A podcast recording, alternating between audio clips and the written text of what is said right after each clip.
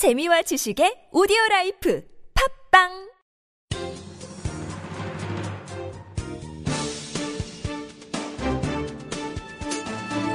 일간사설 4월 10일 금요일 중앙일보 사설. 성완종 씨의 비극적 선택 검찰은 책임 없나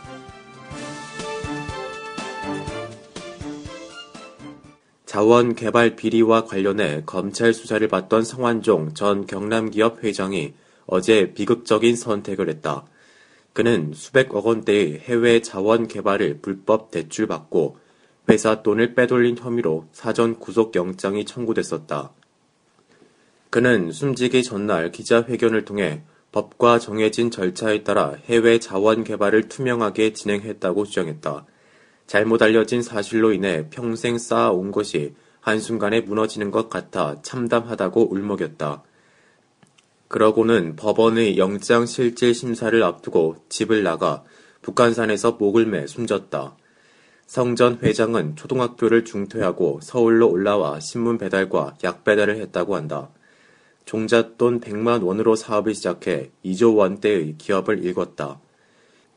2002년 정치자금법 위반 혐의로 구속 기소된 것을 비롯해 모두 세 차례의 법정에 서면서도 오뚜기처럼 일어나려고 했던 그다. 입지 전 적인 기업인이 이처럼 허무하게 무너지게 된 이유는 무엇일까? 당장 국민의 시선은 검찰로 향하고 있다. 혹시 검찰이 짜막추기식 수사를 했는지, 모욕적인 언사로 피의자 인권을 침해했는지 등을 궁금해하고 있다. 지금 상황에서 검찰 수사의 불법성 여부를 확인하는 것은 쉽지 않다. 하지만 지난달 이완구 총리의 부정부패 척결 발언 이후 시작된 검찰 수사가 매끄럽지 않았던 것은 사실이다. 이 총리의 말이 나오기가 무섭게 검찰이 포스코, 경남기업 SK 등을 상대로 일제 단속식 수사에 나선 것이다. 정치적 구호와 함께 각 검찰청에서는 기업 비리에 대한 보여주기식 수사가 경쟁적으로 이뤄졌다. 김진태 검찰총장은 일선 검사들이 실적 내기에 급급해 토끼몰이식 수사를 하고 있는지를 다시 한번 점검해봐야 할 것이다. 검찰에 대한 국민의 불신을 해소해야 자원 비리와 기업 비리 수사가 무리 없이 진행될 수 있기 때문이다. 또 이번 기회에 검찰 수사의 관행을 확 뜯어 고치는 방안도 검토해야 할 것이다. 최근 1년간 검찰 수사 와중에 11명이 자살을 시도해 이 중 8명이 숨진 사실은 대충 넘길 일이 아니다.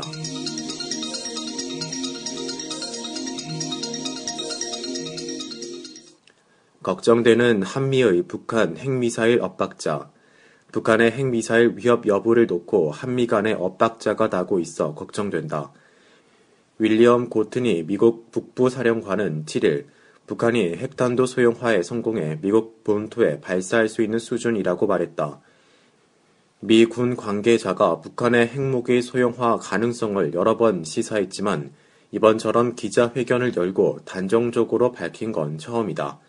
하지만 국방부는 미 정부 당국에 확인해 보니 문제의 발언은 개인 의견일 뿐이라고 일축했다.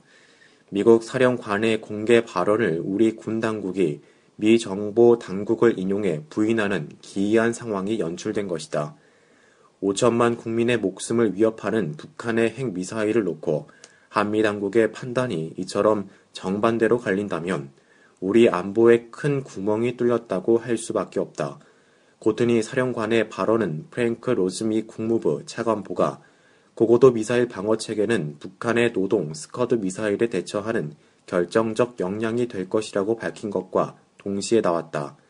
게다가 9일엔 애슈턴 카터 미 국방장관이 한국을 찾는다.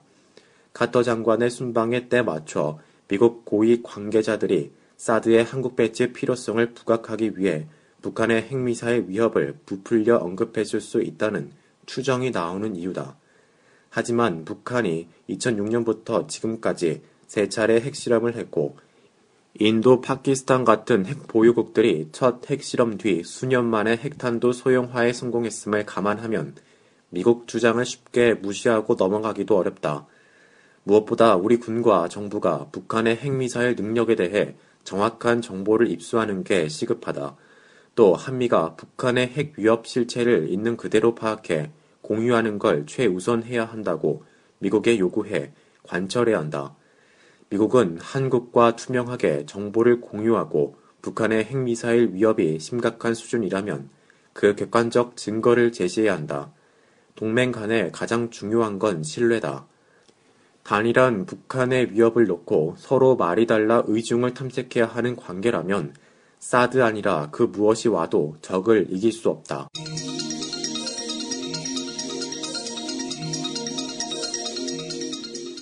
경제 역설한 문재인, 합의 정치 희망 보인다.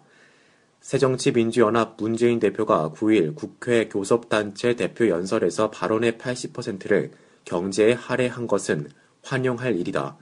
경제란 단어를 100번, 소득을 56번, 성장을 43번이나 거론했다.